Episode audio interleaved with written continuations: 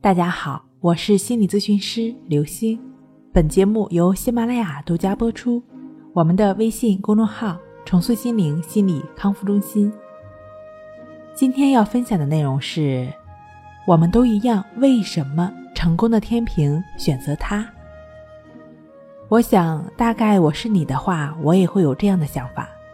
某种方法，某种灵丹妙药，能够让我快速痊愈。当然，在痊愈期间，最好是能毫不费劲儿的，或者简单听一听什么理论就能顿悟，就完全好了。因为就在昨天晚上，我想装一下高深，看看哲学书，但是没看两页，头就不停的击啄米。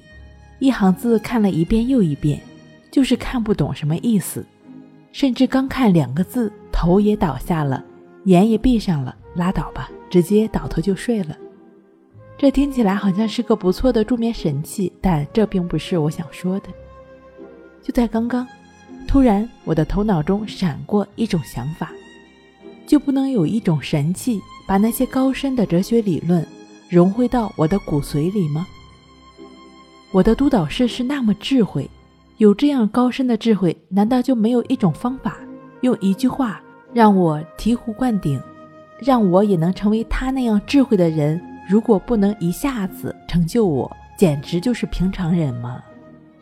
我这样推断我的督导师，你是不是觉得逻辑上没有什么问题？不能让我成功，就是庸人、平庸之人，根本不是什么智慧之师。还是你更多的看到的是推算的结论，他就是一个平常人，他根本就成就不了我呢。这让我一下子想到了我的来访者们，这一系列的推断，不也正是他们的想法吗？想着找一个咨询师，这个咨询师呢，让自己一下子就蜕变了。在咨询中，常常会有这样的询问：“你能保证我痊愈吗？”不好意思，我不能。没有人能把你扛在肩上，因为他有他的路要走。每个人只有自己踏上征程，一步一个脚印，朝着目标迈进，才能真正的到达彼岸。不知道是因为社会太浮躁了，还是人变得太聪明了，很多人大概都忘记了，有个词叫做脚踏实地。这也许正是为什么成功的，往往不是那些太聪明。而是看起来就是平常人，甚至是有一些愚痴的人吧。他们大概会不断的告诫自己：“我还得努把力，我还得努把力。”朋友们，哪有什么魔法呀？再回到咨询的问题上，当然，我相信你在选择咨询师的时候，肯定不是盲选的，也定是仔细甄别过的。